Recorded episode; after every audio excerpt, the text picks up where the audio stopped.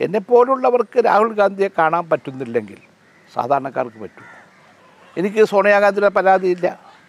കാരണം സോണിയാജിയെ കാണാൻ പറ്റുന്നുണ്ട്. ഫോണിൽ സംസാരിക്കാൻ പറ്റുന്നുണ്ട്. ഒരു കത്തയച്ചാൽ മറുപടി കത്തയക്കുന്നുണ്ട് രാഹുൽ ഗാന്ധിക്ക് ഇതൊന്നും ഇഷ്ടമല്ല. അദ്ദേഹം ഒരു കൂട്ടിലടച്ച പക്ഷിയെ പോലെയാണ് ആ കൂട് പൊളിച്ച് അദ്ദേഹം പുറത്തു വരണം. പക്ഷേ പിറ്റേ ദിവസം മുതൽ എന്നെ അങ്ങ് ഭയങ്കര അറ്റാക്കാണ് അത് ഞാൻ നേരത്തെ സുധാകരനോട് പറഞ്ഞു തന്റെ ഈ ബ്രിഗേഡിന്റെ പണി അവസാനിപ്പിക്കണം. ഈ ബ്രിഗേഡ് വെച്ച ആളുകളെ ചീത്ത പറയുക. അത് സാധാരണ നല്ല ഭാഷയല്ല. Cyber attack cyber attack. അത് വല്ലാത്തൊരു അറ്റാക്കാണ്. അപ്പം എന്നെ മാത്രമല്ല ഉമ്മൻചാണ്ടി അറ്റാക്ക് ചെയ്തിട്ടുണ്ട് രമേശൻ അറ്റാക്ക് ചെയ്തിട്ടുണ്ട് ഓരോ സന്ദർഭങ്ങളിൽ. അത് പ്രധാനമായും ഈ ഈ സുധാകരന്റെ ബ്രിഗേഡാണ്. ഒന്ന് ബി ജെ പിക്കെതിരായി ശക്തമായ ദേശീയ നേതൃത്വം വേണം. കേരളത്തിൽ അപ്പോൾ ആറ് ആര് ഇരുപത് പേരിൽ ആര് ജയിച്ചാലും ഡൽഹി പ്രശ്നമൊന്നുമില്ല. കാരണം ഒരു ഇതെല്ലാം കൂടി കൊട്ടേ വീഴുന്നതാണ് സുധ സുധീരൻ പറഞ്ഞല്ലോ കെ പി സി പ്രസിഡന്റ് ആയില്ലെങ്കിൽ സുധാകരൻ എന്നെ കാണേണ്ട ബി ജെ പി ക്യാമ്പിലാന്ന്. രണ്ടായിരത്തി ഒന്നിൽ എനിക്കെതിരായിട്ട് ജാഥ എടുത്തൊരു ദുരിതം പിടിച്ചുകൊണ്ട്. അവിടെ നിന്നാണ് തുടങ്ങുന്ന ദുരിതത്വം പിന്നെ ചില മാഗസിൻ ചില ചാനലുകളൊക്കെ എന്നെ ഞാൻ പേരൊന്നും പറയുന്നില്ല. അവരൊക്കെ ഇത് തുടങ്ങിയപ്പോൾ അതൊരു രസകരമായി തോന്നിയ ആയിക്കോട്ടെ അവർ സന്തോഷിച്ചോട്ടെ എന്ന് ഞാൻ വിചാരിച്ചു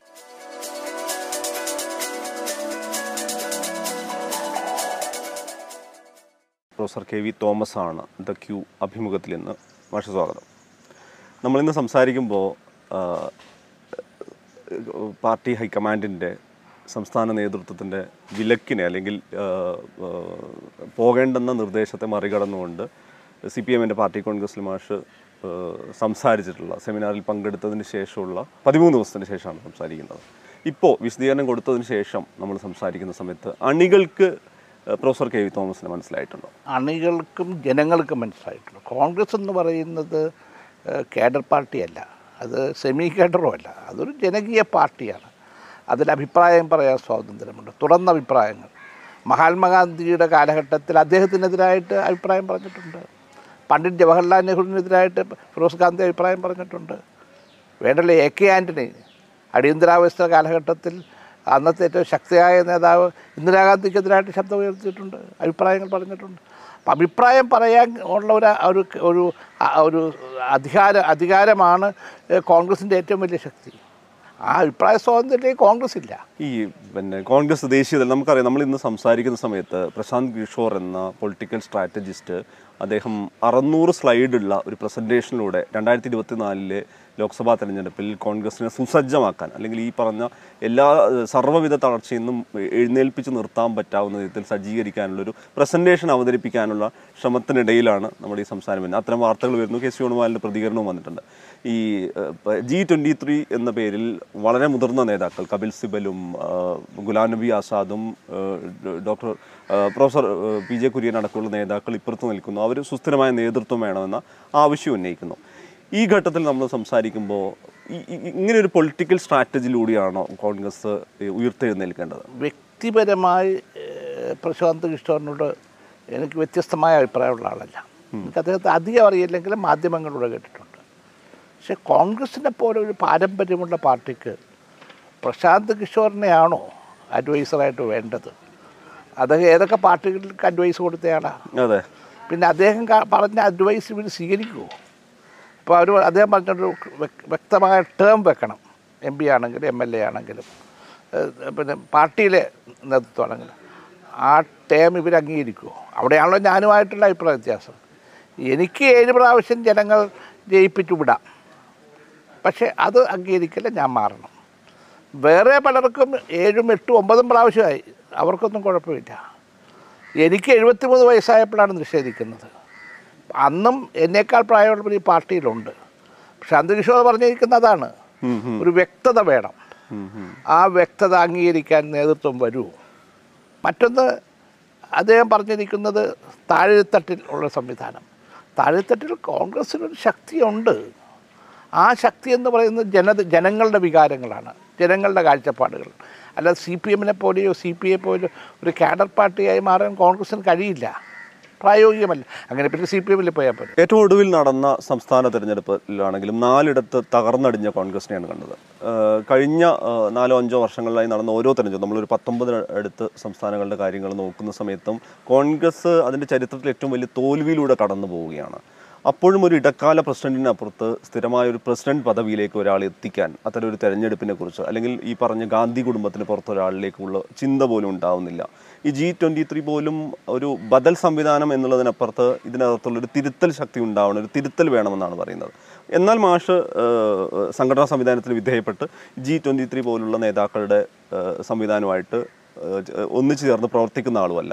എന്താണ് ഇപ്പോൾ ഈ പ്രശാന്ത് കിഷോർ അടക്കുന്ന നിർദ്ദേശത്തിനപ്പുറത്ത് വളരെ സമുന്നതനായ നേതാവ് ഈ പറയുന്ന ഏഴ് തവണ ജനപ്രതിനിധിയായ ഒരാൾ എന്നുള്ള രീതിയിൽ സമുന്നതനായ കോൺഗ്രസ് നേതാവ് എന്നുള്ള രീതിയിൽ ഇതിൽ എന്തെങ്കിലും ഒരു പരിഹാര നിർദ്ദേശം മാഷിന് തോന്നുന്നത് എന്താണ്? ഞാൻ അതിൽ പറഞ്ഞിട്ടുള്ള കാര്യങ്ങൾ.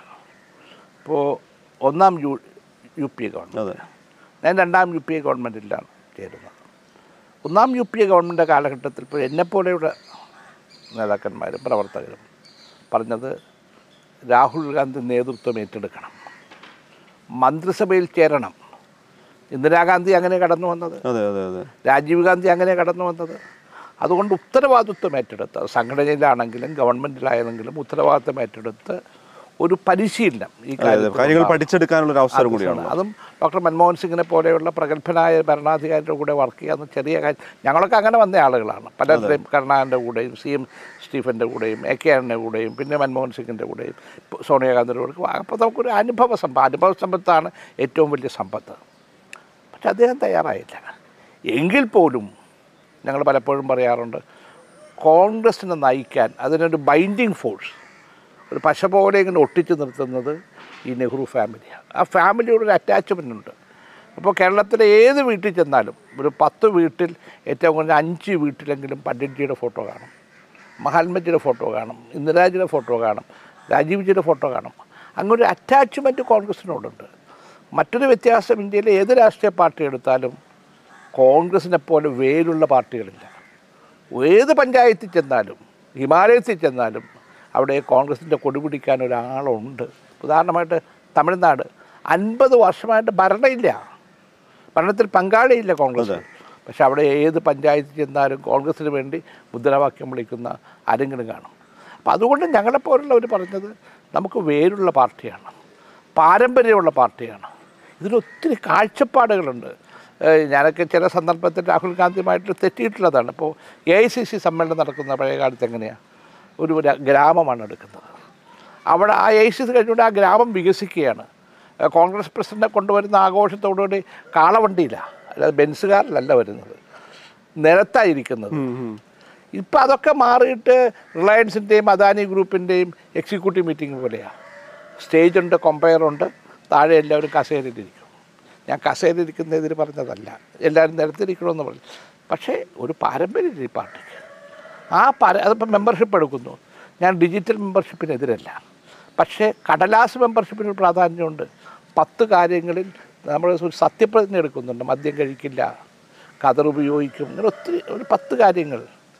ഇതാണ് കേരളത്തിലെ കോൺഗ്രസ്സുകാർ നോക്കിയത്. പക്ഷെ അതില്ലാതെ വന്നതുകൊണ്ടാണ് അമ്പത് ലക്ഷം മെമ്പർഷിപ്പ് ഉണ്ടാകുമെന്ന് പറഞ്ഞിട്ട് എനിക്ക് തോന്നുന്നില്ല അഞ്ച് മെമ്പർഷിപ്പ് അഞ്ച് ലക്ഷം പോലും ഉണ്ടെന്ന് എനിക്ക് തോന്നുന്നില്ല. കാരണം ഇവർ കൊടുത്തയച്ച ഡി സി സിയിൽ കൊടുത്തയച്ച പുസ്തകത്തിന്റെ എണ്ണം വെച്ചാണ് ഈ മെമ്പർഷിപ്പ് പറയുന്നത്. ആളുകൾക്ക് കൊടുത്തു ഇല്ലെന്ന് ആർക്കും അറിയാം രാഹുൽ ഗാന്ധിയുടെ കാര്യം കൂടി പറഞ്ഞു. കഴിഞ്ഞ ദിവസങ്ങളിൽ പി ജെ കുര്യൻ അദ്ദേഹത്തിന്റെ അഭിമുഖത്തിൽ രാഹുലിനെ തുറന്ന് വിമർശിക്കുന്ന സാഹചര്യം ഉണ്ടായി. ഈ ജി ട്വന്റി ത്രീ നേതാക്കളുടെ കാര്യത്തിൽ പോലും അവർ ഒരു സ്ഥിരം പ്രസിഡന്റ് അല്ലെങ്കിൽ ഗാന്ധി കുടുംബത്തിന് പുറത്തൊരാൾ എന്നുള്ള നിർദ്ദേശമായിട്ട് വരുന്നത്. പക്ഷെ അവർ കംപ്ലീറ്റ്ലി സൈഡ് ലൈൻ ചെയ്യുന്ന സാഹചര്യം ഉണ്ടാവുകയാണ്. മാഷിനെ പോലെ പാർലമെന്ററി രംഗത്ത് ദീർഘകാലം അനുഭവ സമ്പത്തുള്ള അതേസമയം തന്നെ താഴെത്തട്ടിൽ നിന്നും പ്രവർത്തിച്ചു വന്ന ഒരാൾക്ക് പോലും രാഹുൽ ഗാന്ധി എന്ന് പറയുന്ന നിലവിലെ കോൺഗ്രസിന്റെ തലപ്പത്തുള്ള ഏറ്റവും പ്രധാനപ്പെട്ട നേതാവിനെ മുഖാമുഖം സംസാരിക്കാൻ കാര്യങ്ങൾ വിശദീകരിക്കാൻ രാഷ്ട്രീയ കാര്യങ്ങളുടെ ഡിസ്കഷൻ പോസിബിൾ ആവുന്ന സാഹചര്യം ഉണ്ടായിട്ടില്ല. അത് അതാണ് ഞാൻ റേസ് ചെയ്തത്. ഞാൻ രണ്ടായിരത്തി പതിനെട്ട് മുതൽ റേസ് ചെയ്യുന്ന വിഷയം തന്നെ. എന്നെപ്പോലുള്ളവർക്ക് രാഹുൽ ഗാന്ധിയെ കാണാൻ പറ്റുന്നില്ലെങ്കിൽ സാധാരണക്കാർക്ക് പറ്റും. എനിക്ക് സോണിയാഗാന്ധിയുടെ പരാതിയില്ല കാരണം സോണിയാജിയെ കാണാൻ പറ്റുന്നുണ്ട്. ഫോണിൽ സംസാരിക്കാൻ പറ്റുന്നുണ്ട്. ഒരു കത്തയച്ചാൽ മറുപടി കത്തയക്കുന്നുണ്ട് രാഹുൽ ഗാന്ധിക്ക് ഇതൊന്നും ഇഷ്ടമല്ല. അദ്ദേഹം ഒരു കൂട്ടിലടച്ച പക്ഷിയെ പോലെയാണ് ആ കൂട് പൊളിച്ച് അദ്ദേഹം പുറത്തു വരണം. അദ്ദേഹം സ്വതന്ത്രമായിട്ട് യാത്ര ചെയ്യണം. എന്താണ് ഇന്ത്യ എന്ന് മനസ്സിലായി? അതാണല്ലോ ഈ ഇന്ദിരാഗാന്ധിയും മഹാത്മാഗാന്ധിയും ഒക്കെ ചെയ്തത്. ഇന്ത്യ എന്താണെന്ന് അവർ കണ്ടെത്തി. ഇദ്ദേഹത്തിനത് കഴിയുന്നുണ്ടോ? അത് വ്യക്തിപരമായ വൈരാഗ്യമല്ല ഞാൻ പറയുന്നത്. എതിർപ്പുമില്ല. അദ്ദേഹത്തിന്റെ നല്ല മനസ്സിനെ അറിയാം. നല്ല മനസ്സുള്ള ഒരാളാണ്. പക്ഷേ അദ്ദേഹം ഈ രാഷ്ട്രത്തെയും ഈ വലിയൊരു പാർട്ടിയെ നയിക്കണമെങ്കിൽ ജനങ്ങളിലേക്ക് ഇറങ്ങി വരുന്നത് അതിന് പ്രശാന്ത് കിഷോറിനൊന്നും ആ ഒരു കാഴ്ചപ്പാടുണ്ടാക്കാൻ കഴിയില്ല. ഈ ഗാന്ധിയോടുമായിട്ട് വ്യക്തിപരമായ ബന്ധം ഒരു രാഷ്ട്രീയ തലത്തിലുള്ള ബന്ധത്തിനപ്പുറത്ത് വ്യക്തിബന്ധം പുലർത്തുന്ന ഒരു അവിടെ ഇപ്പം സോണിയയിൽ നിന്ന് ഈ പറയുന്ന ഒരു കോൺഗ്രസിന്റെ രാഷ്ട്രീയം അല്ലെങ്കിൽ അധികാരം ഇത് രാഹുലിലേക്ക് വന്ന സമയത്ത് എന്തുകൊണ്ടാണ് അദ്ദേഹത്തിന് ആ നേതൃ പദവി ഏറ്റെടുക്കാൻ പറ്റുക നമുക്കറിയാം വയനാട്ടിലേക്കുള്ള യാത്രയിൽ അല്ലെങ്കിൽ ഈ പറഞ്ഞ ഇന്ത്യയിൽ തന്നെ വലിയൊരു പൊളിറ്റിക്കൽ ഈവെന്റ് ഉണ്ടാകുമ്പോൾ അവിടെ പ്രിയങ്കയും രാഹുലൊക്കെ ഓടി ചെല്ലുന്നുണ്ട് കാര്യങ്ങൾ നോക്കുന്നുണ്ട്. പക്ഷെ പിന്നെ ഇൻവിസിബിൾ ആണ് ഞങ്ങളൊക്കെ പറഞ്ഞതാണ് നമ്മൾ വയനാട്ടിലേക്കല്ല പോകേണ്ടത്. കേരളത്തിലേക്കല്ല അദ്ദേഹം സീറ്റുകൾ അദ്ദേഹം ബുദ്ധിമുട്ടുണ്ടായിട്ടില്ല. പക്ഷേ നാം ദേശീയ തലത്തിൽ ബി ജെ പിയുമായിട്ട് നേരിട്ട് ഏറ്റുമുട്ടുമ്പോൾ ചെറിയൊരു മാർജിനാണെങ്കിൽ ആവാം. ആയിട്ടുണ്ട്. ഒന്നാം യു പിയിൽ കണ്ടതാണ്. അപ്പോൾ നമ്മൾ സി പി എം ഉൾപ്പെടെയുള്ള ഇടതുപക്ഷ പ്രസ്ഥാനങ്ങളുടെ പിന്തുണ വേണം. അപ്പോൾ എന്തുകൊണ്ട് നമ്മൾ കേരളത്തിലേക്ക് വന്ന് മത്സരിക്കണം? സി പി എമ്മായിട്ടും സി പി ഐ ആയിട്ടും ഏറ്റുമുട്ടണം. തൊട്ടടുത്ത കർണാടകയിൽ പോവാം. തമിഴ്നാട്ടിൽ പോവാം. മാത്രമല്ല വയനാട്ടിൽ പോയപ്പോൾ ഒരു മെസ്സേജ് പുറത്തു പോയി ആ മെസ്സേജ് നെഗറ്റീവായിരുന്നു എല്ലാവർക്കും വളരെ നെഗറ്റീവ് മെസ്സേജ് ആയിരുന്നു. അപ്പോൾ അദ്ദേഹം ഭീതിയുടെ പുറത്ത് ഇങ്ങോട്ട് വരുന്നു അല്ലെങ്കിൽ ഒരു ആ ഒരു വല്ലാത്ത ഞാൻ ആ മെസ്സേജ് എന്താണെന്ന് നിങ്ങൾക്കൊക്കെ അറിയാവുന്നതുകൊണ്ട് ഞാനത് പറയുന്നില്ല. അപ്പോൾ എനിക്ക് പറയാനുള്ള ഇതാണ് അദ്ദേഹം ഒരു നേതാവാണ്. എല്ലാവരും കേൾക്കണം. ഞാൻ ഇന്ദിരാജിയെ വളരെ അടുത്തിട്ടില്ലെങ്കിൽ അടുത്ത് കാണാനും കേൾക്കാനും പറഞ്ഞിട്ടുണ്ട്. രാജീവ് ഗാന്ധിയോട്ട് വളരെ അടുത്ത് പരിചയപ്പെടാൻ കണ്ടിട്ടുണ്ട് കഴിഞ്ഞിട്ടുണ്ട്. സോണിയാജിയോട് വളരെ എന്നുള്ളത് ആ കാലത്തൊക്കെ ഇപ്പോഴും സോണിയാജി കാണുക എന്ന് പറഞ്ഞാൽ ഞങ്ങൾക്കൊക്കെ അത് വലിയൊരു കാര്യമാണ്.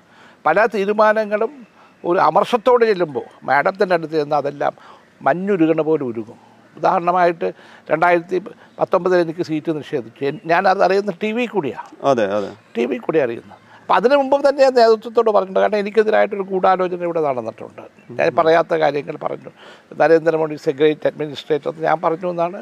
ഞാനതല്ല പറഞ്ഞു is A bad administrator but managers things good manager അത് മാനേജേഴ്സ് മീറ്റിംഗ് പറഞ്ഞാൽ പ്യൂർലി അക്കാഡമിക് അല്ല രാഷ്ട്രീയമല്ലായിരുന്നു അതുപോലെ തെറ്റിദ്ധരിക്കപ്പെട്ടു. രാഹുൽജിയുടെ അടുത്ത് പോയി. പക്ഷെ സോണിയാജിയോട് ഞാനിത് പറഞ്ഞപ്പോൾ സോണിയാജിക്ക് അത് മനസ്സിലായി. എനിക്ക് സീറ്റ് നിഷേധിച്ചപ്പോൾ എന്നെ ആദ്യം വിളിക്കുന്ന മാഡമാണ് വന്ന് കാണണം നാളെ രാവിലെ. അതിനുശേഷം മറ്റു നേതാക്കന്മാരൊക്കെ വന്നു. കണ്ടപ്പോൾ എന്നോട് പറഞ്ഞു നമ്മളൊരു കുടുംബമാണ് ചെറിയ അഡ്ജസ്റ്റ്മെന്റൊക്കെ വേണ്ടി ചിലപ്പോൾ പാളിച്ചകളെ പറ്റിയിട്ടുണ്ടാകും പ്രൊഫസർക്ക് ഇത് അറിയാം അതുകൊണ്ട് കോപ്പറേറ്റ് ചെയ്യണം. ഞാൻ കോപ്പറേറ്റ് ചെയ്തു. ഞാൻ തിരിച്ചു വന്നു.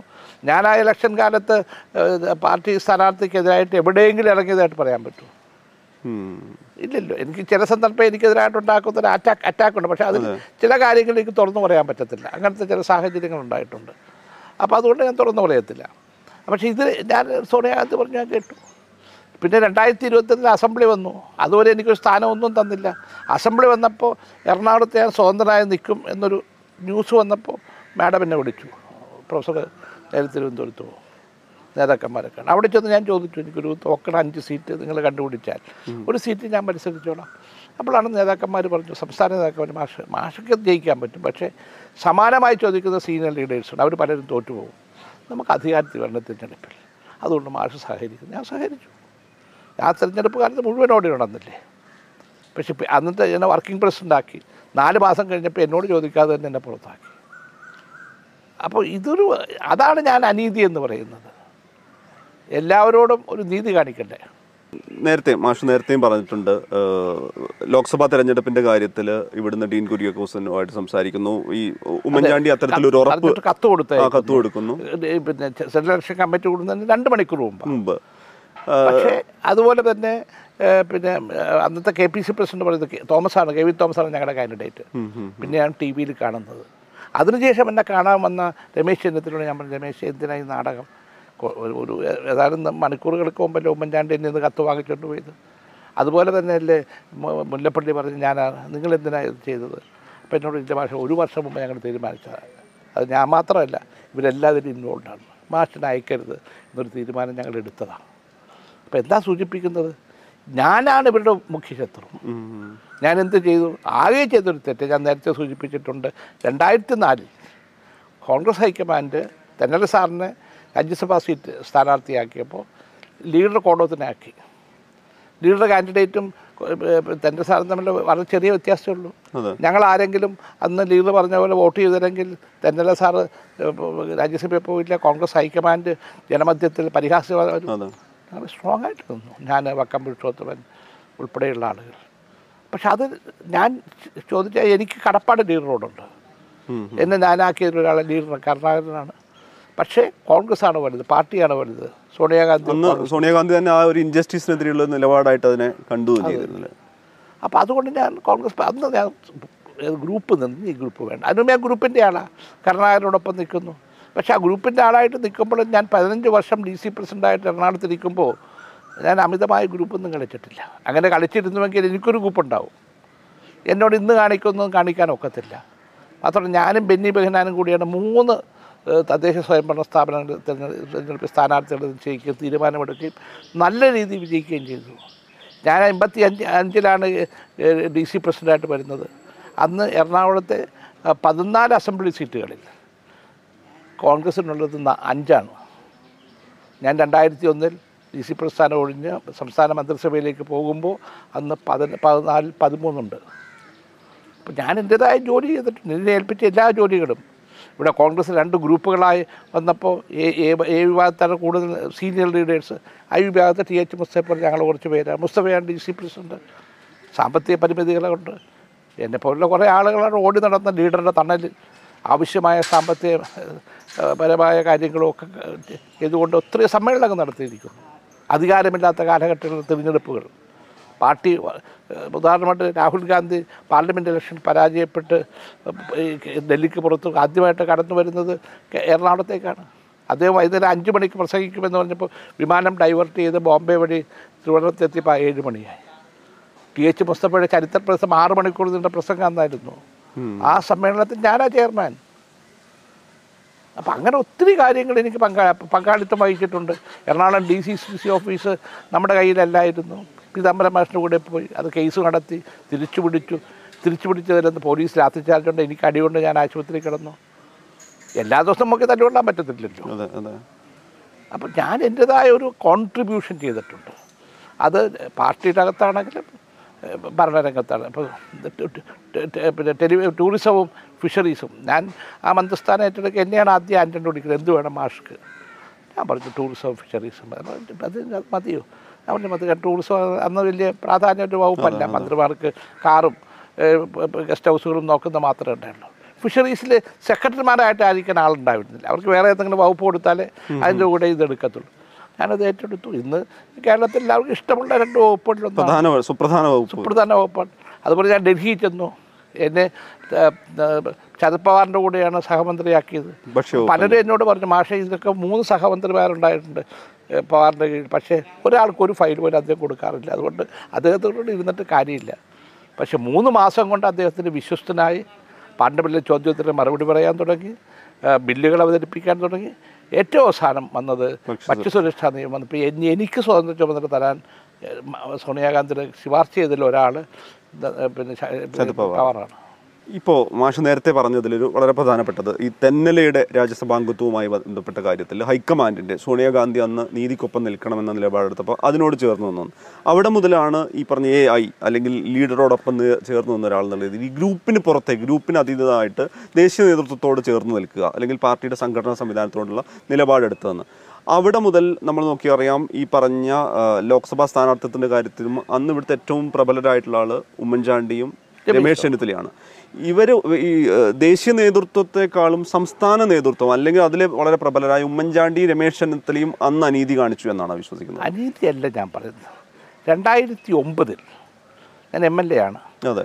അന്നത്തെ പാർലമെന്റ് ഇലക്ഷനിലേക്ക് വന്നപ്പോൾ ഞാൻ പറഞ്ഞു ഉമ്മൻചാണ്ടി ഞാൻ രമേശ് പറഞ്ഞു എനിക്ക് ഡൽഹിക്ക് പോകാനുള്ള സാധ്യതയുണ്ട്. മാഡത്തിന് എന്നെ വേണമെന്നാണ് എനിക്ക് തോന്നുന്നത്. അപ്പോൾ അവർ പറഞ്ഞു അതൊന്നുമില്ല. അത് വേറെ ആളുകളൊക്കെ ഉണ്ട്. മാഷ് ഇവിടെ നിന്നാൽ മതി.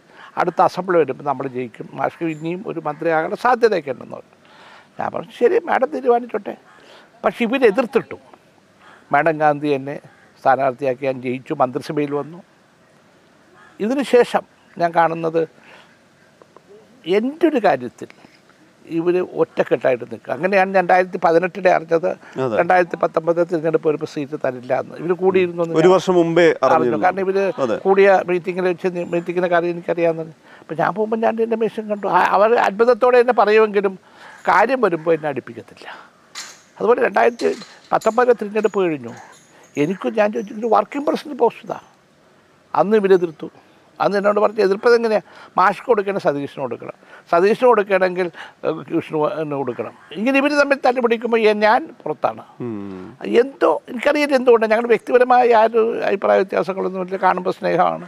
പക്ഷേ ഒരു പാർട്ടി പൊസിഷൻ വരുമ്പോൾ എന്നെ അന്ധമായി എതിർക്കുന്നതാണ് രണ്ടുപേരിൽ നിന്ന് ഞാൻ കണ്ടിട്ടുള്ളത് പക്ഷെ ആ സാഹചര്യം മാറി ഹൈക്കമാൻഡ് തന്നെ ഇവിടെ ഒരു നേതൃമാറ്റം അതായത് ഈ പിണറായി വിജയന്റെ രണ്ടാം ടേം വന്നതോടെ ഇവിടുത്തെ നേതൃതലത്തിൽ അഴിച്ചുപണി നടക്കുകയാണല്ലോ. അവിടത്തേക്ക് കെ സുധാകരനും വി ഡി സതീശനും വരികയാണ്.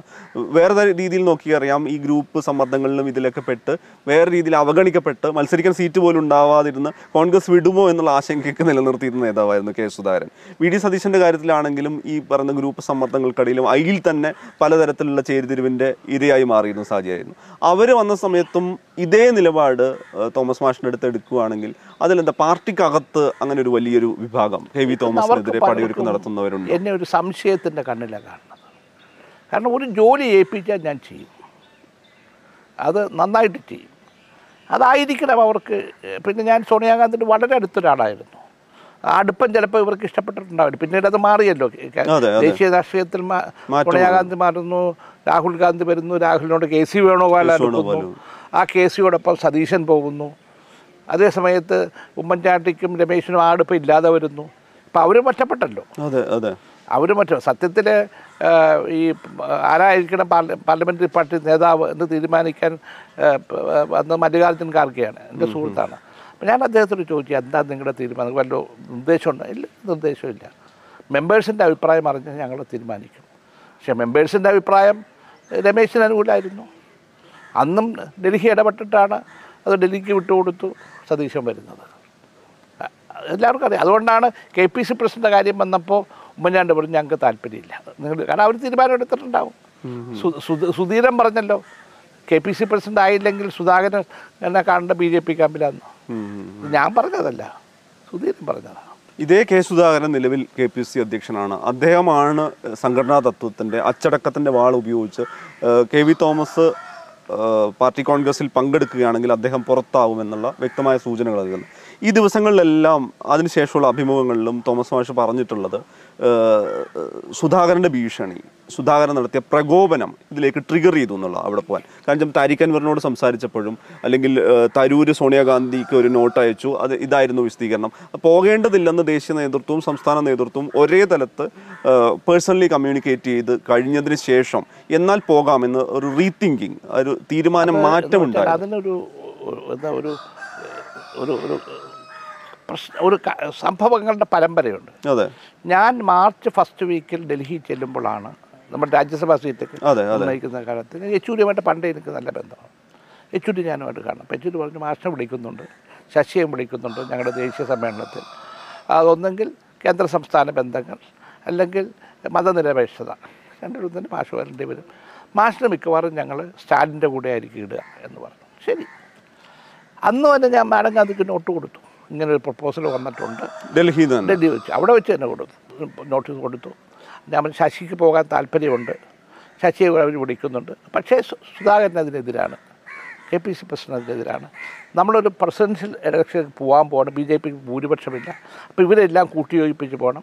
രണ്ടായിരത്തി ഇരുപത്തിനാല് ഇലക്ഷനിൽ നമുക്ക് ഇവരെല്ലാം കൂട്ടിയോജിപ്പിച്ച് കൊണ്ട് അപ്പോൾ അതുകൊണ്ട് കേരളത്തിൽ സി പി എമ്മും കോൺഗ്രസും തമ്മിലുള്ള ചരിത്രപരമായ താല്പര്യക്കുറവ് പരസ്പരമായ ഏറ്റുമുട്ടൽ മാറ്റിവെച്ചുണ്ടായാൽ ഇത് ദേശീയ സമ്മേളനമാണ്. അത് കണ്ണൂരിൽ നടക്കുന്നു കേരളത്തിൽ നടക്കുന്നു എന്ന് മാത്രമേ ഉള്ളൂ. അപ്പോൾ അതുകൊണ്ട് എന്ത് വേണമെന്ന് ഗൈഡ് ചെയ്യണം. ഞാൻ എന്റെ വേർഡ്സ് വളരെ ഗൈഡ് മീ എന്നാണ് കൊടുത്തത്. ഇത് കഴിഞ്ഞ് രണ്ട് ദിവസം കഴിഞ്ഞപ്പോൾ ഞാൻ പത്രത്തിൽ വായിച്ചു. സുധാകരന്റെ നേതൃത്വത്തിൽ കേരളത്തിലെ എം പിമാർ മാഡത്തിനെ പാർലമെന്റ് വെച്ച് കണ്ടു. ശശി പോകരുതെന്ന് നിർദ്ദേശം കൊടുക്കാൻ പറഞ്ഞു. ശശിയെ വിളിപ്പിച്ചു. ശശിയോട് പറഞ്ഞപ്പോൾ ശശി കൊടുത്ത നോട്ട് എനിക്ക് കിട്ടി. അതിൽ ശശി പറഞ്ഞത് നേതൃത്വം തീരുമാനിച്ചാൽ ഞാൻ പോവില്ല. പക്ഷെ ആ തീരുമാനം ശരിയല്ല. ദേശീയ കാഴ്ചപ്പാടിൽ ശരിയല്ല എന്ന് പറഞ്ഞുകൊണ്ട് തന്നെയാണ് അത് വേണ്ടെന്ന് വെച്ചത്. ഇത് പത്രങ്ങളിലൂടെ വായിച്ചപ്പോൾ ഞാൻ അന്ന് പിന്നെ താരിക്കന്മാർ ഇവിടെ ഉണ്ട് കൊച്ചിയിൽ. ഞങ്ങൾ സംസാരിച്ചു. അദ്ദേഹം പറഞ്ഞു ഞാൻ ലക്ഷദ്വീപ് പോവാം തിരിച്ച് ഡൽഹി ചെന്ന മാഡത്തിനോട് ചോദിച്ചു വിവരം അറിയിക്കും. അപ്പോൾ സമയമുണ്ടായിരുന്നു. രണ്ട് ദിവസം കഴിഞ്ഞപ്പോൾ കേസ് വിളിച്ചിട്ട് പറഞ്ഞു മാഷ് ശശി പോകുന്നില്ല. അപ്പോൾ പിന്നെ മാഷ് പോകാതിരിക്കല്ലേ? ഞാൻ പറഞ്ഞു വേണ്ട. ഞാൻ പിന്നെ സാധിക്കുന്ന വിളിച്ചു. എന്താ വേണ്ടേ? അപ്പോൾ അദ്ദേഹം പറഞ്ഞു "അപ്പൊ ശശി പോയിട്ട് പിന്നെ മാഷ് തന്നെ പോണേ? അത് ശരി ഞാൻ പോകണം ഞാനത് ഓർഗനൈസേഷനെ അറിയിച്ചു. ഞാൻ സുധാകരനെ അറിയിച്ചു. ഞാൻ പോകുന്നില്ല. പക്ഷേ പിറ്റേ ദിവസം മുതൽ എന്നെ അങ്ങ് ഭയങ്കര അറ്റാക്കാണ് അത് ഞാൻ നേരത്തെ സുധാകരനോട് പറഞ്ഞു തന്റെ ഈ ബ്രിഗേഡിന്റെ പണി അവസാനിപ്പിക്കണം.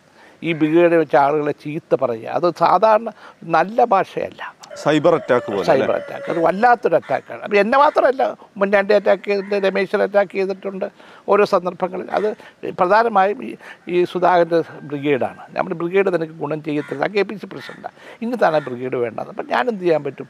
എന്റെ കൂടെ വർഷങ്ങളായിട്ടുള്ള ആളുകൾ എനിക്കൊന്നും ചെയ്യാൻ പറ്റത്തില്ല എന്ന് പറഞ്ഞു.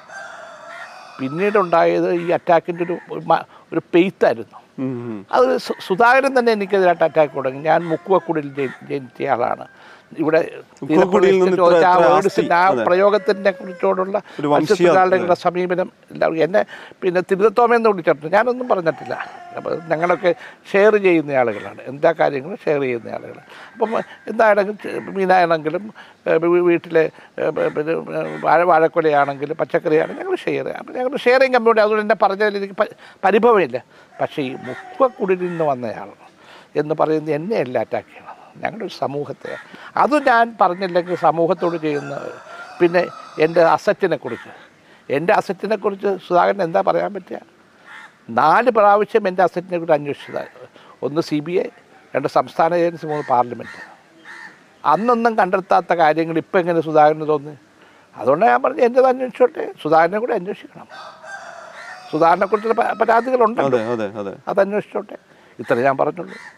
ഈ തൊട്ടടുത്ത ദിവസം സുധാകരന്റെ വിശദീകരണത്തിൽ തന്നെ ഈ തിരുതാ തോമ പോലുള്ള വംശീയ അധിക്ഷേപ വിളികൾ അത് വി എസ് അടക്കമുള്ള സി പി എമ്മിന്റെ കോണിൽ നിന്ന് വന്നാണെന്ന് പറഞ്ഞു. പക്ഷേ അതേസമയം തന്നെ മാഷ് പിന്നീട് പല ഘട്ടങ്ങളായി പറഞ്ഞു ഒരു സന്ദർഭത്തിൽ വി എസ് ഒ പിന്നെ സി പി എമ്മിന്റെ ഭാഗത്തുനിന്ന് അങ്ങനെ ആക്ഷേപം എന്റെ ഇലക്ഷൻ കാലത്ത് അവർ പ്രയോഗിച്ചിട്ടേ ഇല്ല. വെറുതെ രാഷ്ട്രീയം പറഞ്ഞാൽ പോരല്ലോ. ഇത് അവർ പറഞ്ഞെന്ന് വെച്ചോ അപ്പോൾ കോൺഗ്രസ്സുകാർ പറയണം? കോൺഗ്രസിന്റെ ഫേസ്ബുക്കിൽ നിന്നല്ലേ ഇതെല്ലാം വന്നിരിക്കുന്നത്?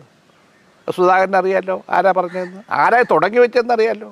അത് ക്രൂരമായ വംശീയ അധിക്ഷേപമുള്ള ഒരു എന്റെ ഒരു കമ്മ്യൂണിറ്റി തന്നെ. കമ്മ്യൂണിറ്റി എന്ന് വെച്ചാൽ പ്രബലമായി കോൺഗ്രസിനോടൊപ്പം എത്രയോ കാലമായിട്ടുള്ള ഒരു കമ്മ്യൂണിറ്റി അവഹേളിക്കുന്ന ആ ഒരു വംശീയ അവഹേളന വിളി ഇത് പ്രയോഗം. അത് തോമ എന്നുള്ള രീതിയിൽ മാഷിനെ വിളിച്ചു തുടങ്ങുന്നത് കെ എസ് യുവിന്റെ മഹാരാജാസിലുള്ള എതിർ വിഭാഗമായിരുന്നോ. എങ്ങനെയായിരുന്നു? അല്ല ഞാൻ രണ്ടായിരത്തി ഒന്നിൽ മത്സരിക്കുമ്പോൾ അന്ന് സ്ഥാനാർത്ഥിത്വം ആഗ്രഹിച്ച കോൺഗ്രസ് നേതാക്കന്മാരുണ്ടായിരുന്നു. അവരവർ ജാഥ നടത്തി. പഴയ പലർക്കും ഈ സുധാകരൻ അത് അറിയത്തില്ല. രണ്ടായിരത്തി ഒന്നിൽ എനിക്കെതിരായിട്ട് ജാഥ നടത്തി ഒരു ദുരിതം പിടിച്ചിട്ടുണ്ട്. അവിടെ നിന്നാണ് തുടങ്ങുന്ന ദുരിതത്വം പിന്നെ ചില മാഗസിൻ ചില ചാനലുകളൊക്കെ എന്നെ ഞാൻ പേരൊന്നും പറയുന്നില്ല. അവരൊക്കെ ഇത് തുടങ്ങി. അതൊരു രസകരമായി തോന്നിയ ആയിക്കോട്ടെ അവർ സന്തോഷിച്ചോട്ടെ എന്ന് ഞാൻ വിചാരിച്ചില്ല. പക്ഷെ അതിൽ നിന്നും വ്യത്യസ്തമാണ് മുക്കുവ കുടിൽ നിന്ന് വന്നെന്ന് പറയുന്നത്. കുടിൽ അല്ല മുക്കുവൻ. എന്ന പ്രയോഗത്തിന്റെ ഒരു രൂക്ഷമായ ഒരു സമൂഹത്തെ ആക്ഷേപിക്കുന്നത് ഗുണമാണ്. കൊട്ടി എന്ന് ഒരു പ്രത്യേക വിഭാഗത്തെ വിളിച്ചാൽ ഇഷ്ടപ്പെടും എല്ലാവർക്കും അറിയാം. അപ്പം അത് ആണ് എന്നെ വേദനിച്ചപ്പോൾ എനിക്ക് തോന്നുന്നു ഇനിയും മിണ്ടാതിരുന്നാൽ ഇവരെന്റെ തലപ്പുറത്ത് കയറിയിരുന്നു അതുകൊണ്ടാണ് ഞാൻ പോകാൻ തീരുമാനിച്ചത്. സ്വാഭാവികമായിട്ട് നമുക്ക് തോന്നുന്ന ഒരു കാര്യം എന്ന് വെച്ച് കഴിഞ്ഞാൽ ഇപ്പോൾ ആദ്യം പിന്നെ ഡൽഹിയിലിരിക്കുകയാണ് യെച്ചൂരി അറിയിക്കുന്നത് തരൂരിനെയും ഇത് ഇതൊരു ദേശീയ സ്വഭാവമുള്ള സെമിനാറാണ് കേരളത്തിൽ നടന്നു കണ്ണൂരിൽ നടന്നു എന്നേ ഉള്ളൂ അല്ലെങ്കിൽ കേരളത്തിന് പുറത്താണെങ്കിൽ നടന്നാൽ സ്വാഭാവികമായിട്ടും കോൺഗ്രസിന്റെ പക്ഷത്തു ആളുകൾ പോകുന്നു എന്നുള്ളത്. സുധാകരനും ദേശീയ നേതൃത്വം സംസ്ഥാന നേതൃത്വം ഒരുപോലെ അനുമതി നൽകുകയാണെങ്കിൽ കാരണം കണ്ണൂരിൽ മാഷ് പോയി പ്രസംഗിച്ചതിൽ സഖാക്കളെ സുഹൃത്തുക്കളെ എന്ന് വിളിച്ച് തുടങ്ങുന്നു. അതിനുശേഷമുള്ള ഇനീഷ്യൽ സംസാരത്തിൽ ഒരു ഘട്ടത്തിൽ സ്റ്റാലിന് അവിടെ പ്രതിപക്ഷത്തിൽ നിന്ന് ഏതൊക്കെ തരത്തിൽ വികസന കാര്യത്തിൽ പിന്തുണ കിട്ടുന്നു അതൊരു തരത്തിലും കിട്ടാത്ത ആളാണ് മുഖ്യമന്ത്രി പിണറായി വിജയൻ എന്ന് പറയുന്നു. മുഖ്യമന്ത്രി പിണറായി വിജയനോട് ഇന്ത്യയിൽ തന്നെയുള്ള മികച്ച മുഖ്യമന്ത്രി ഒരാളാണെന്ന് വിശേഷിപ്പിക്കുന്നു. അദ്ദേഹത്തെ ഈ പറഞ്ഞ നേരത്തെ തന്നെ ഗെയിലിൽ ഇത്ര കൃത്യതയോടെ നടപ്പാക്കിയതിൽ പ്രശംസിച്ചിട്ടുണ്ട്. കെ റെയിലിന്റെ കാര്യത്തിൽ അദ്ദേഹത്തിനുള്ള പിന്തുണ പരസ്യമായി പ്രഖ്യാപിക്കുന്നു. ഒരു പക്ഷത്തെ ഒരു നോക്കുകയാണെങ്കിൽ കോൺഗ്രസിന്റെ സംസ്ഥാന നേതൃത്വം സകല വിധത്തിലും എതിർക്കുന്ന എല്ലാ കാര്യങ്ങളെയും അപ്പുറത്തെ ഇടതുപക്ഷത്തോട് ചേർന്ന് നിന്ന് പിന്തുണയ്ക്കുന്ന പോലെയായിരിക്കാം കോൺഗ്രസ് നേതൃത്വത്തിനും പ്രവർത്തകർക്കും പുറത്തുള്ളവർക്കും ഞങ്ങൾക്കെല്ലാം തോന്നിയിരുന്നത്. കാരണം സി പി എം മുന്നോട്ട് വെക്കുന്ന വികസന കാഴ്ചപ്പാടിന് പരസ്യമായി പിന്തുണ അറിയിക്കുന്ന ഒരു കാര്യം. ഉറപ്പായും അവിടെ ഈ ഫെഡറലിസത്തെക്കുറിച്ചും നരേന്ദ്രമോദി നടപ്പാക്കിയ നോട്ട് നിരോധനം അടക്കമുള്ള കാര്യങ്ങളെക്കുറിച്ച് അതിന്റെ തുടർച്ചയിൽ സംസാരിച്ചിട്ടുണ്ട്. അങ്ങനെ അങ്ങനെ ഒരു പ്രസംഗമായിരിക്കില്ല പ്രസംഗം തന്നെ ആയിരിക്കുമോ? സംസ്ഥാന നേതൃത്വം ദേശീയ നേതൃത്വം പിന്തുണച്ചിരുന്നെങ്കിലും അവിടെ പോയി സംസാരിക്കുക എന്താ വ്യത്യാസം? ഞാനെന്താ മാറ്റി പറഞ്ഞത് ഞാൻ രണ്ട് മൂന്ന് കാര്യങ്ങൾ പറഞ്ഞു. ഒന്ന് ബി ജെ പിക്കെതിരായി ശക്തമായ ദേശീയ നേതൃത്വം വേണം. കേരളത്തിൽ അപ്പോൾ ആറ് ആര് ഇരുപത് പേരിൽ ആര് ജയിച്ചാലും ഡൽഹി പ്രശ്നമൊന്നുമില്ല. കാരണം ഒരു ഇതെല്ലാം കൂടി ഒരു കൊട്ട വീഴുന്നതാണ്. പക്ഷെ അതല്ലല്ലോ പുറത്ത്. വരുന്ന രണ്ടായിരത്തി ഇരുപത്തിനാലിലും ബി ജെ പി അധികാരത്തിൽ വന്നാൽ പിന്നെ ഇന്ത്യയിൽ പല പല പാർട്ടികളും തൊട്ടു നോക്കാൻ പോലും കിട്ടത്തില്ല. തട്ടു നോക്കിയാൽ കിട്ടത്തില്ല. അതുകൊണ്ട് ദേശീയ നേതൃത്വം ശക്തമാകണം. കോൺഗ്രസിന് നേതൃത്വം കൊടുക്കണം എല്ലാ രാഷ്ട്രീയ പാർട്ടിയും യോജിപ്പിക്കും ഇതായിരുന്നു നമ്മുടെ സമീപനം നമ്പർ വൺ നമ്പർ ടു വികസനം. ഞാൻ അവിടെ പറഞ്ഞിരുന്നു കെ കരുണാകരൻ നെടുമ്പാശ്ശേരി എയർപോർട്ട് കൊണ്ടുവന്നപ്പോൾ അന്നത്തെ എം എൽ എ ഞാൻ പേര് പറയുന്നില്ല എല്ലാവർക്കും അറിയാം. അദ്ദേഹം പറഞ്ഞ് എന്റെ നെഞ്ചത്തൂടെ അന്ന് ഇതുപോലെ സമരങ്ങളും പ്രശ്നമുണ്ട്. അവസാനം അത് യാഥാർത്ഥ്യമായില്ലേ? അതിന്റെ ഉദ്ഘാടനം തൊണ്ണൂറ്റൊമ്പത് ശതമാനം വർക്ക് തീർത്ത കരുണാകരനാണ് പക്ഷേ ഉദ്ഘാടനം നടത്തുന്ന നായനാരാണ് പക്ഷെ നായനാർ മാന്യത കാണിച്ചു. കരുണാകരനെ കൊണ്ട് വടക്ക് തെളിയിച്ചു. എന്നെയും വിളിച്ചിരുന്നു ആ പദ്ധതി. അതാണ് അതിന്റെ മാന്യത കാണിച്ചത്. അതുപോലെ തന്നെ ഞാൻ പറഞ്ഞു ഇവിടെ രാജീവ് ഗാന്ധി പിന്നെ ജവഹർലാൽ നെഹ്റു സ്റ്റേഡിയം വന്നു. ആ സ്റ്റേഡിയം പണിയുന്ന കാലത്ത് പലരും ചോദിച്ചു ഈ കാശുണ്ടായത് നൂറ് വീട് പണിയായിരുന്നല്ലോ. അതായിരുന്നു കരുണാകരൻ നിലപാട്. മെട്രോ വന്നു. മെട്രോയെ അന്ന് അലൈൻമെന്റിന്റെ പേരിൽ സി പി എമ്മിന്റെ നേതാക്കന്മാരിവിടെ സമരം നടത്തിയില്ലേ? അപ്പം ഞാൻ പറഞ്ഞു ഇത് ശരിയല്ല. കാരണം ഇവിടെ യു ഡി എഫും എൽ ഡി എഫും മാറി മാറി വരും. ഈ പ്രാവശ്യം മാത്രമാണ് എൽ ഡി എഫ് രണ്ടാമത്തെ പ്രാവശ്യം വരുന്നത്. ഇപ്പം വികസനത്തിൽ അമിതമായ രാഷ്ട്രീയം വേണ്ട. പിന്നെ രണ്ടാമത് ഞാൻ പറഞ്ഞത് എന്റെ അഭിപ്രായം മാത്രമല്ല സാക്ഷാൽ എ കെ ആനിന്റെ അഭിപ്രായമാണ്. ബ്രഹ്മോസ് പ്രോജക്റ്റ് അത് ഉദ്ഘാടനം ചെയ്യുമ്പോൾ അന്ന് കൂടെ ഇരിക്കുന്നത് അന്നത്തെ മുഖ്യമന്ത്രി ഉമ്മൻചാണ്ടിയും ജസ്റ്റിസ് മിസ് കുഞ്ഞാലിക്കുട്ടിയുമാണ്. അവരെ ഇരുത്തിക്കൊണ്ട് അദ്ദേഹം പറഞ്ഞത് വി എസ് അച്യുതാനന്ദൻ മുഖ്യമന്ത്രി ആയതുകൊണ്ടും ഇളമരം കരീം ജസ്റ്റിസ് മിനിസ്റ്റർ ആയതുകൊണ്ടാണ് ഇത് വന്നത്. ഇപ്പോഴായിരുന്നുവെങ്കിൽ ഞാനൊന്ന് രണ്ടാമത് ചിന്തിക്കേണ്ടിയിരുന്നു. ഇത്രയും പറഞ്ഞു ഉമ്മൻചാണ്ടി ആന്റണി ആന്റണി പറഞ്ഞ് ശരിയാ. ഞാൻ ആന്റണിയുടെ വികസനത്തെ സപ്പോർട്ട് ചെയ്യും ഞാൻ പലപ്പോഴും പറയണം ആന്റണിക്ക് വേണ്ട ഒരു അംഗീകാരം നമ്മൾ പലപ്പോഴും കൊടുത്തിട്ടില്ല. ഇപ്പോൾ യുക്രൈൻ സംഭവം. എത്ര മലയാളി കുട്ടികൾ അവിടെ വിദ്യാഭ്യാസത്തിന് വേണ്ടി പോയത്? പ്രത്യേകിച്ച് മെഡിക്കൽ അത് കേരളത്തിൽ ചെയ്തുകൂടെ? അല്ല ഇന്ത്യയിൽ ചെയ്തുകൂടെ? അപ്പോൾ ആന്റണിയാണ് ആദ്യമായത് വിദ്യാഭ്യാസം മെഡിക്കൽ വിദ്യാഭ്യാസം തുറന്നു കൊടുത്തത്. അത് തുറന്നു കൊടുത്തപ്പോൾ അന്ന് അദ്ദേഹത്തെ കുറ്റം പറഞ്ഞ ആളുകളുണ്ട്. ഞാൻ ആന്റണിയെ ബഹുമാനിക്കുന്നു. അതിനേക്കാൾ വലിയൊരു കാര്യമുണ്ട്. ഇവിടെ ഉന്നത വിദ്യാഭ്യാസ രംഗത്ത് ഡയറക്റ്റ് പേയ്മെന്റ് കൊണ്ടുവന്നത് ആന്റണിയാണ് ഇപ്പോൾ ഞാൻ അവരെ കൂടെ അധ്യാപകരായിരുന്നു അന്ന് ആദ്യം കിട്ടി ഇരുന്നൂറ്റമ്പത് രൂപ. ഇരുന്നൂറ്റമ്പത് രൂപ അച്ഛൻ തരുമായിരുന്നു. പക്ഷെ അത് കിട്ടാത്ത പ്ര- പ്രൈവറ്റ് മെഡിക്കൽ സ്ഥാപ പ- പ- പ്രൈവറ്റ് വിദ്യാഭ്യാസ സ്ഥാപനങ്ങളുണ്ടായിരുന്നു അത് ആന്റണിയുടെ ഡയറക്റ്റ് പേയ്മെന്റ് കൊണ്ട് അന്ന് ഇന്ദിരാഗാന്ധിക്ക് പോലും അഭിപ്രായ വ്യത്യാസം ഉണ്ടായിരുന്നു. പക്ഷെ അതൊക്കെ വകവെക്കാതെയാണ് ആന്റണി ധീരമായ തീരുമാനമെടുത്തത്. ചാരായം നിർത്തലാക്കി ധീരമായ തീരുമാനം ഇവിടെ മറ്റൊരു സമൂഹമില്ലേ? അതിനെതിർക്കുന്നവർ അപ്പം അങ്ങനെയൊക്കെ തീരുമാനമെടുത്ത ആന്റണിയാണ് പറഞ്ഞത്. നമ്മൾ വികസനത്തിൽ അനാവശ്യമായി രാഷ്ട്രീയം കൊണ്ടുവരരുത്. അതാ ഞാൻ പറഞ്ഞത് അവിടെ. പറഞ്ഞത് തെറ്റാണോ? പിന്നെ ചീഫ് മിനിസ്റ്ററെ കുറിച്ച് ഞാൻ രണ്ട് കാര്യം പറഞ്ഞു. ഞാൻ പറയുന്ന മുമ്പ് സ്റ്റാലിൻ പറഞ്ഞു ഇന്ത്യയിലെ ഏറ്റവും പ്രഗത്ഭരായ രാഷ്ട്രീയ നേതാക്കന്മാരിലും മുഖ്യമന്ത്രിമാരിലും ഞാൻ കാണുന്ന ആൾ പിണറായി വിജയൻ എന്ന് പറഞ്ഞത് ഞാനല്ല. സ്റ്റാലിനാണ് പറഞ്ഞത്. അതിന്റെ തുടർച്ചയായ പ്രസംഗം ഞാൻ പറഞ്ഞു. ഞാൻ പല കാര്യത്തിലും പിണറായി വിജയനോട് എനിക്ക് താല്പര്യവും സ്നേഹവും ബഹുമാനമുണ്ട് അതിലൊന്ന് ഗെയിലാണ്. ഞാൻ കേന്ദ്രമന്ത്രിസഭയിൽ രണ്ടായിരത്തി പതിമൂന്നിൽ അംഗമായിരുന്ന സന്ദർഭത്തിലാണ് രണ്ട് ഗെയിൽ പ്രോജക്റ്റ് വരുന്നത്. അതിലൊന്ന് ഗുജറാത്തിന് കൊടുത്തപ്പോൾ ഒന്ന് വൈപ്പിനിൽ വേണമെന്ന് പറഞ്ഞത് ഞാനാണ് കൊണ്ടുവന്നത് ഞാനാണ്. ഞാൻ രണ്ടായിരത്തി പതിനാല് തിരഞ്ഞെടുപ്പിന് മത്സരിക്കുക അന്നത്തെ സി പി എം എനിക്കെതിരായ അവിടെ സമരം നടത്തി.